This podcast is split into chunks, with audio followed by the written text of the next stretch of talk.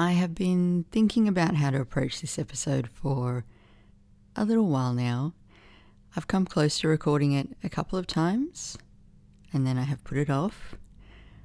I think I've realized I am a little bit scared. Scared of how it'll land and of what you'll think of me after you listen to it. There is a good chance that you don't actually want to listen to the rest of this because I'm going to talk about sex in poetry. And you know me as Alice Allen, the podcaster who is something of a shambolic, self doubting mess. And you just might not want to hear me talk about sex. And you might know me in a totally different context. And you might be like, wow, that's going to be really uncomfortable. in which case, you should jump out now. Thank you for listening. I will see you next week with a very straightforward interview. I have some really cool guests coming up. Um, there's heaps of other good shows out there. Go listen to, uh, go listen to the um, In Our Time about John Donne. It's really good. It's uh, it's definitely worth your while. So why am I doing this? Why am I doing this? Don't you hate it when people who make stuff online will kind of come at their thing that they're doing that day or that week with this whole like burden of like, oh, guys, it's so hard for me.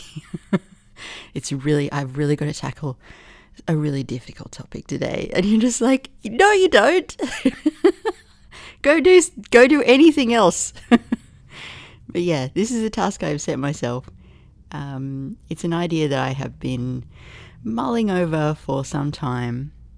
The idea comes from a conversation I had quite a few months back with Matthew and Cameron from Slee Ricketts about whether there is such a thing as a poem that can actually get you hot and bothered.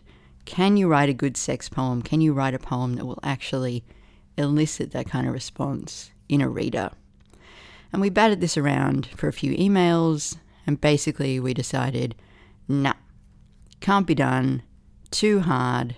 No one's done it well.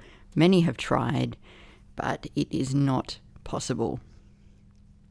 And I wasn't entirely satisfied with that. And I thought about trying to make this episode. And I chickened out. And then I ended up making the episode about fury and why fury is a difficult emotion, difficult feeling to actually get into a poem. It's hard to capture because it's not a very controlled emotion. It's basically not controlled at all. And for me at least, I think so often poetry requires some level of control. And I think there are similarities when it comes to sex or what Mark Ford um, of the Close Readings podcast, another podcast you could go and listen to if you don't want to listen to this one, um, Mark Ford would term in his beautiful accent the erotic. Um, that kind of thing, it's sort of in the same category as fury for me. It is possible to get it into a poem, but it's not easy. And I've been wondering how do you get the erotic onto the page and not just end up in Mills and Boon or Twilight or Fifty Shades of Grey? Grey places his hands for a moment on my shoulders. I gasp at the contact. If he notices my reaction, he gives nothing away. His long index finger presses the button summoning the elevator, and we stand waiting, awkwardly on my part, coolly self possessed on his. The doors open and I hurry in, desperate to escape. I really need to get out of here. When I turn to look at him, he's gazing at me and leaning against the doorway beside the elevator with one hand on the wall. He really is very, very good looking. it's unnerving. I did look up the current Mills and Boon categories, and they have gotten very specific. There is an intrigue category, so it's a sexy mystery. There is a romantic suspense category. There's a medical category, sexy doctors. And there's even a Western category, sexy cowboys. given that, given the the existence of something like Mills and Boon or Fifty Shades, clearly words on a page are enough to get somebody hot and bothered. When it comes to poetry, I think it might be one of the quietest of the art forms, right? Like, usually you don't even have characterization or narrative or just volume of words to work with. It's just a few words, usually, on a page. But it can happen, it can work. As Mark Ford brings up every single time he is in a room with Seamus Perry and they record that show, Close Readings, the erotic exists in poetry. But what's happening? How's that working? This is Sappho 130, translated by Anne Carson. Eros, the melter of limbs, now again stirs me. Sweet, bitter, unmanageable creature who steals in. This is a challenge I have set myself, and I am not asking for your uh, your pity or even your forbearance or even your interest, but I am finding this difficult to talk about. Um, I don't even usually talk about sex with my girlfriends, to be honest. The closest I would come probably would be I've had a very long standing group chat with a couple of girlfriends uh, who I used to work with, and occasionally one of us will message the other two being like, Oh my god, there's a really hot tradie here, and I have not showered. What the fuck do I do? I'm hiding in the bedroom. Help me! this is about the level that I'm at usually. I suspect that none of us really talk about sex as much as we imagine everybody else does. But of course, I know, like, it shouldn't be embarrassing. I shouldn't feel shy.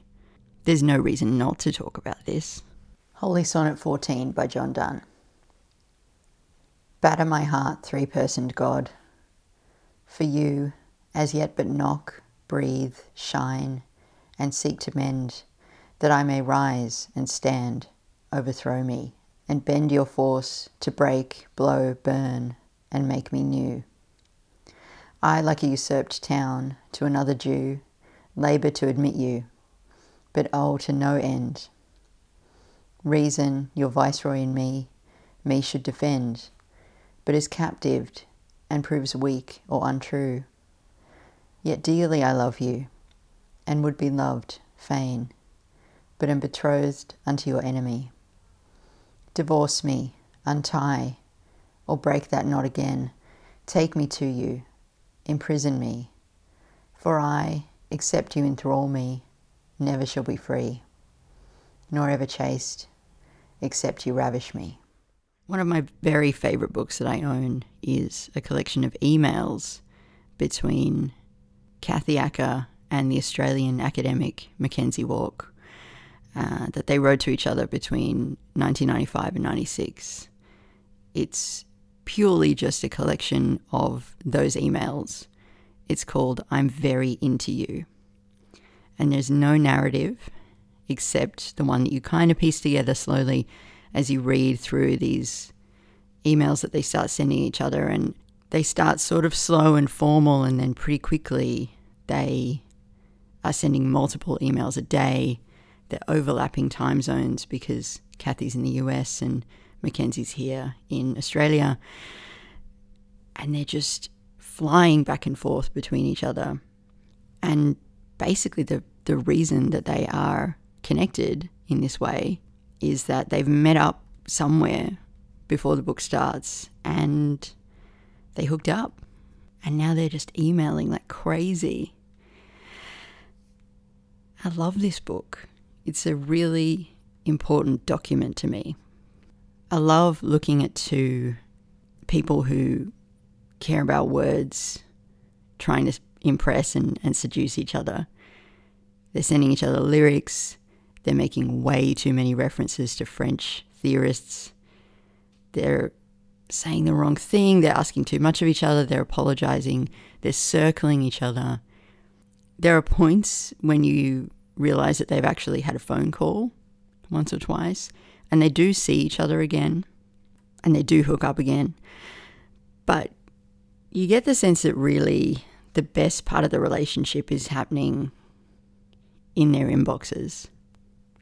A little bit like with Robert Lowell and Elizabeth Bishop, obviously, not a sexual relationship as far as we know, but um, yeah, there's there's an intellectual intimacy there that they are both really really enjoying, even though it's complicated and difficult, and they probably don't want quite the same thing. They just can't turn away from it. Sydney is a pretty queer town too, but if anything, that's now part of the problem. The gay lesbian power centres have realised they have power and are using it to exclude, thus making them feel more powerful. The penny finally dropped for me about something. Sabina uses sex for advancement, but the way a man if would. I got that from just a three night stand, what must there be between you and Sabina? What does Baudelaire say? The lovers come face to face, eye to eye, and in an instant one blinks, and in that instant it is decided who shall be love's victim and who love's executioner. I prefer disavowal of being man, or of man, because drag as perfection of the feminine makes me hate the feminine even more. I don't want that.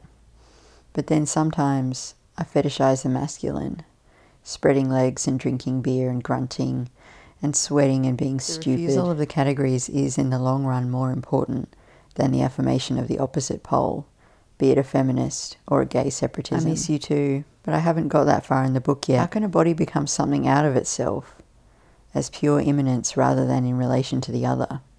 That's the question. Memory is redundant. It repeats signs so that the city can begin to exist. Every time you dream, I am fucking Every time you. you dream, I am this is what happens. You. This is what happens. Hard to say what McKenzie Wark thinks of that now. I imagine she has mixed feelings, to say the least. But look, if you can get a copy of this thing, I'm very into you. It has an afterword by John Kinsella, which blows my mind. it's yeah, really, it's really weird, but um, yeah, I've got a copy. I found it in a record shop. I keep going to give it to people and then thinking, oh no, I, I'm just going to keep that one for myself. Another book I've been thinking about is one that used to be in all the bookshops here in Melbourne for a number of years, like as long as I can remember, really. Was a collection called Love and Fuck Poems by Koraly Dimitriadis. I noticed recently that there is this deluxe edition of the book out there. It's not only had a long publication life, but it's had a it's had such an impact that it's been reissued. I can't think of many other poetry books where that's happened. Clearly, it's working for some people. The Shirt by Jane Kenyon. The shirt touches his neck and smooths over his back. It slides down his sides. It even goes below his belt, down into his pants. Lucky shirt. But how could you possibly pin down what it is that is happening in a poem that has an erotic charge because that thing is going to be different for everybody. Like one of the very first podcasts I ever got into was Dan Savage's show called The Savage Lovecast. And this was an advice show based on his column in The Stranger and people would call up his hotline. I think it was called the Savage Love Line, and they would record their questions about their various sexual difficulties. Slate has a much more boring version of this that they publish now. But yeah, Savage Lovecast, which I think is still going actually, much to my amazement. It was just no holds barred. You know, it was probably, this would have been around 2010. I think podcasts felt even more private at that point. And so people would call and they would just let loose about what they were dealing with in their lives, in their sex lives. Dan had heard it all. He had all the answers. Nothing could rattle him. My favorite story was about a woman whose husband was, you know, great husband, great with the kids, uh, absolutely no issues in their marriage at large, but the thing that he was particularly into was he really loved having dessert pies mashed into his face. That was his thing. That was his, um, I guess, fetish. And she was okay with this too. She was totally happy and willing to do that. She was what Dan used to call good giving and game. Her problem was the cleanup. She was like, There's so much effort. I've got to bake all these pies. I've got to, like, do the actual thing. And then afterwards, there's like, oh, there's pie everywhere. and it's just, it's just taking up a lot of time. And Dan had very practical advice. He was like, look, you got to schedule this, you got to plan for it, maybe put a tarp down, and then you just you just act like it's a special treat. It's not an everyday thing. You don't have to aim for that. Most of the time he was kind of half laughing at his guests, but he was laughing with them as well. And he was very funny. And he was savage, as the name suggests. And listening to that show was a very good education for a very sheltered person like me in the reality that the erotic works differently for everybody. And his line was always just like, yeah, you got to be good giving a game. You know, you got to be reasonable, but it's different for everyone. So you can't pin it down. It would be impossible to come up with a set of rules as to what's a good erotic poem versus what's a bad erotic poem. Her Clever Hand by Dorothy Porter. My car cassettes clatter at Diana's feet. Don't you listen to boys? I've spent my whole life listening to boys, I answer on feminist autopilot. She crosses her legs. She's wearing a dress. I drive and perv. Her calves do a silky stretch, her hand taut with blue veins, as she slots in k.d. lang. Butch, country, and western, she murmurs in the raunchy riffs. Don't you ever forget I'm a dyke? She slips her clever hand between my thighs to make me quiet. I tried to find anyone else who had written or spoken about this. I found an article by Mary Karr called Sexual Poetics, but that was actually just a review of a feminist anthology published in 1987. I found something about C.A. Conrad's Sexiest Poem Award from the early 2010s. But it turns out that the sexiest poem was this thing that was given annually to a finely crafted poem demonstrating a fearlessness which confronts injustice. So, yeah, I mean, CA does write about sex, but that's not what they were going for with that award. I started looking around the Harriet blog, which used to be really fun. Back in 2011, they published something about the fact that something about the Earl of Rochester and the sex poems included in his work. And the article ends with it's really short and it just ends with this sentence Surprise! People have been interested in sex for a long time. Like, they just wouldn't write like that anymore. They got so serious.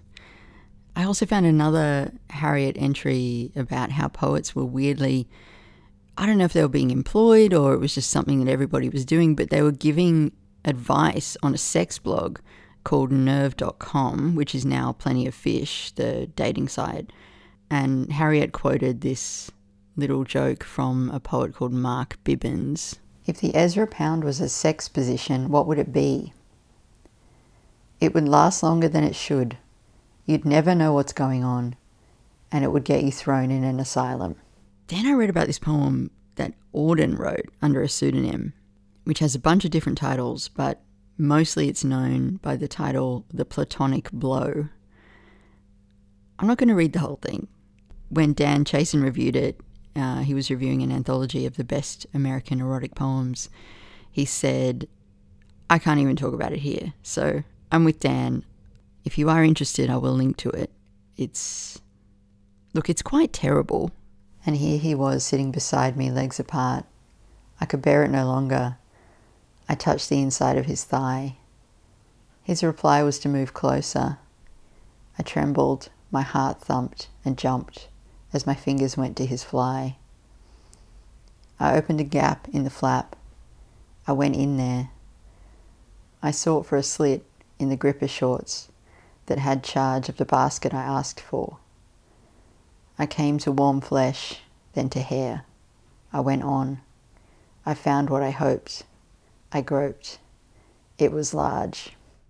Who can say? Who can say whether he expected us to take that seriously? or um, if it was just like a, a, an absolutely real experience that he had and he had to put it into this very strange uh, sing-songy kind of rhyme. I don't know. I don't really understand a lot of what Auden's doing a lot of the time. Um, it doesn't make me feel anything except for um, like confusion at Auden's creative choices. but hey, it might be just your speed. If it is, there is a lot more where that came from. It might be exactly what works for you. What seems amazing to me is like, it shouldn't work. Little marks on a page shouldn't be able to have that kind of effect on a person's mind and body. But they can. Isn't that wild? Recreation by Audre Lorde. Coming together. It is easier to work after our bodies meet. Paper and pen neither care nor profit whether we write or not. But as your body moves under my hands, charged and waiting, we cut the leash. You create me against your thighs, hilly with images, moving through our word countries. My body writes into your flesh the poem you make of me. Touching you, I catch midnight as moonfires set in my throat. I love you flesh into blossom. I made you and take you made into me. So basically, I can't tell you why this works. Maybe this is a case of of all the deeply personal reasons why a poem might connect with you, this is one of the most personal. It's not easy to put a formula around it. That doesn't make me any less fascinated as to what is actually happening. What is at work? I don't know. I can tell you what works for me though is when you don't come at it directly. My favorite scene in The Big Sleep is where and apparently, they filmed this well after the movie was made, and nobody on set, from the director to the gaffer, had any idea what was happening in that goddamn film. They would pass the book around and be like, Do you understand this? nobody seemed to get it. So at the end, they were like, Look, okay, we, this movie makes no sense, but um, let's put more sex in it. So they filmed this scene where Bacall meets Bogey for drinks, and they have this long conversation about horse racing. Well, speaking of horses, I like to play them myself. But I like to see them work out a little first. See if they're front runners or come from behind. Find out what their whole card is. What makes them run. Find out mine? I think so. Go ahead. I'd say you don't like to be rated. You like to get out in front. Open up a lead, Take a little breather in the back stretch and then come home free. You don't like to be rated yourself. I haven't met anyone yet that could do it. Any suggestions? The poem I really wanted to include here, the poem I spent probably an hour more looking for when I was having that conversation with Matthew and Cameron, was, I thought, a poem by David Brooks. But I looked all the way through all my David Brooks collections. I was sure it was in the balcony, but couldn't find it there. Can't remember the title. Really can't remember much about it at all, except that it's about a fight. And during the fight, the speaker in the poem leaves. And then there are these two lines that the poem ends with. And again, can't find the poem, can't find it anywhere online. It's not in any book.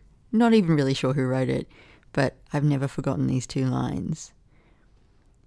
When I came back, you'd made eggs and soldiers. On the table, you bit deep into my shoulder. That's all I've got. So that's my favorite sex poem. it's two lines long, and I don't know who wrote it. It just exists in my mind, I guess. Instead, I'm going to give you this one. Obviously, owes a lot, more than a lot, to Les Murray's an absolutely ordinary rainbow, and you might hate it. You might think, uh, gross. what, a, what a horrible, pervy poem. uh, like me, you might find it sweet and, um, like, yeah, just quietly, quietly sexy. Lovers in Wentworth Park. There's a couple making love in Wentworth Park. Not under a tree or beneath the arches of the old dockyard railway, but in the full late autumn sun at the northern end of the football field, in the large open space beside the greyhound track, in clear view of the serried townhouses and the thousand high rise windows on the city side. Whether stoned or exhibitionist or just drunk on each other, it's impossible to tell. The park is almost deserted, just a few dog walkers like ourselves and the occasional office worker transecting the sports fields on their way to St John's Road. But we all try to act as if they were not there, while giving them the widest berth, as if they were a bomb that might explode on us, or we may not be able to help ourselves. From the corner of my eye, I see her straddling him, rising and falling in play like waves on a beach, rearing, arching, plunging in. Only the dog won't dissemble.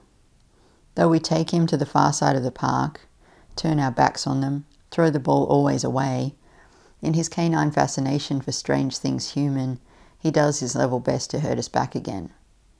Determined to investigate, knows that they're parts, confused when we put on his lead and won't let him stray. When we leave, they are in our way. We walk almost directly past, and I can see, though they are still fully clothed, how deeply entwined they are, grinding slowly in their nearly copulation, eyes lost in each other's hair, her short skirt ridden fully up, his hand at a hole in her thick black tights, just there we are such simple creatures. As we walk back along Bellevue Street and climb the long Dargan stair, I am raging for you. So I've been sitting on this for about four days. I'm still feeling a bit weird about putting it out, but I don't know. Run out of time, and uh, yeah, what would Dan Savage do? I found a clip of him talking about poetry, actually. It takes time and thought to acquire some skills. Nobody can play a violin perfectly the first time they pick it up. A human being with its genitals and its erogenous zones and its nerve endings and its feelings and its erotic imagination is a lot more complicated than a violin, but people have it in their heads that they should be able to play that human being the first time they pick him up in a bar. You said you're an English major? Tell me, was it Charlotte Bronte, Jane Austen, or Thomas Hardy who first made you fall in love with literature? Hardy. Clearly, this is not true, right? I would have guessed Jane Austen. Hardy? Mr. Grey's office. I hope you got everything you needed. I, I think you only answered four questions.